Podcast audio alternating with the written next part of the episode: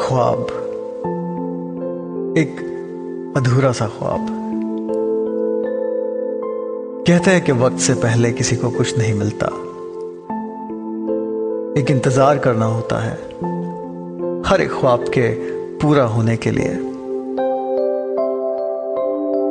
एक ऐसा ही अधूरा ख्वाब आपके सामने लेकर आया हूँ,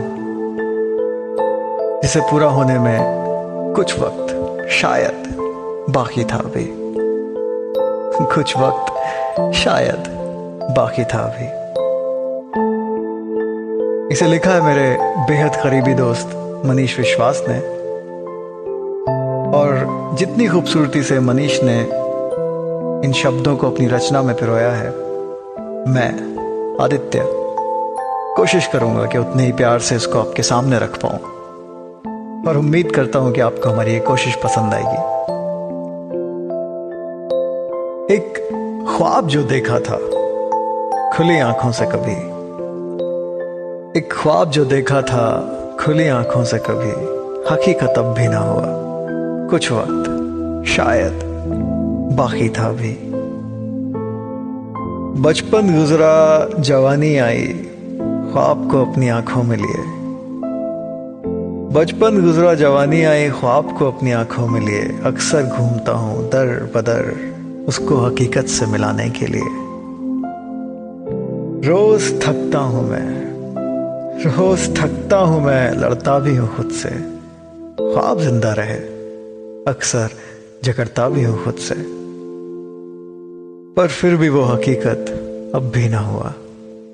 कुछ वक्त शायद बाकी था अभी।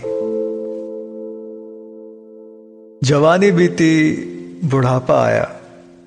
और इस एक ख्वाब को पाने में। जवानी बीती, बुढ़ापा आया और इस एक ख्वाब को पाने में इसको ज़िंदगी भर हकीकत से मिलाने में हौसले टूटे, जाने कितने यार छूटे, अपने रूठे, जाने कितने किए वादे झूठे।